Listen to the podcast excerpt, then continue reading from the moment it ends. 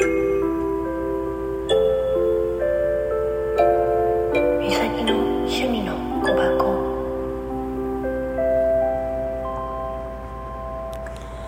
んばんは。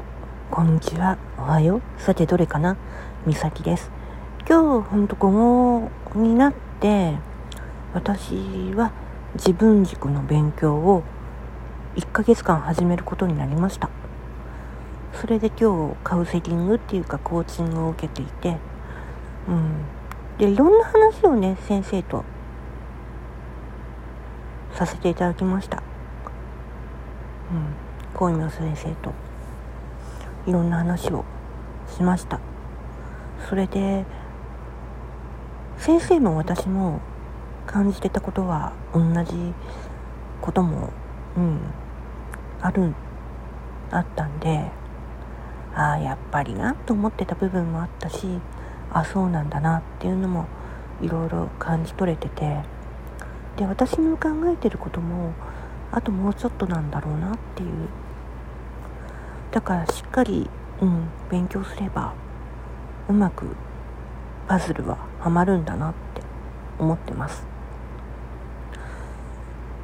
いつもねあの担当カウンセラーのビュート君の話を聞いたりしてるけどうん。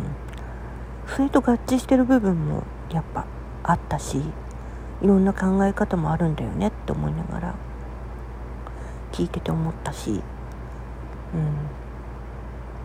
まあ先生も一応数日のことやったりいろいろやっていらっしゃる先生なのでああ私自身も話しててあそうなんだなあ勉強になるなっていうのは毎回毎回思ってたしで本当にお話できてよかったなと思ってて。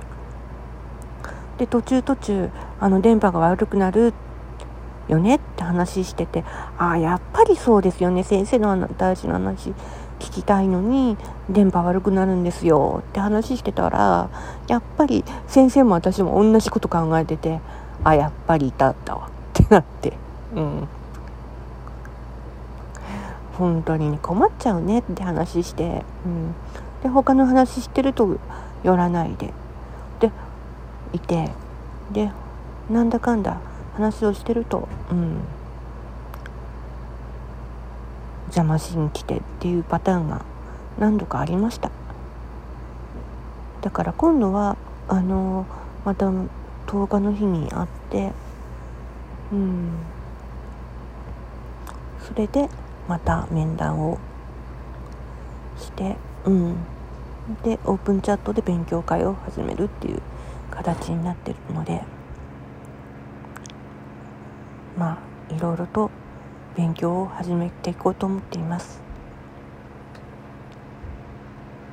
今ほんと大事なことを2つあるからそれを、うん、徐々にクリアしていこうと思ってます。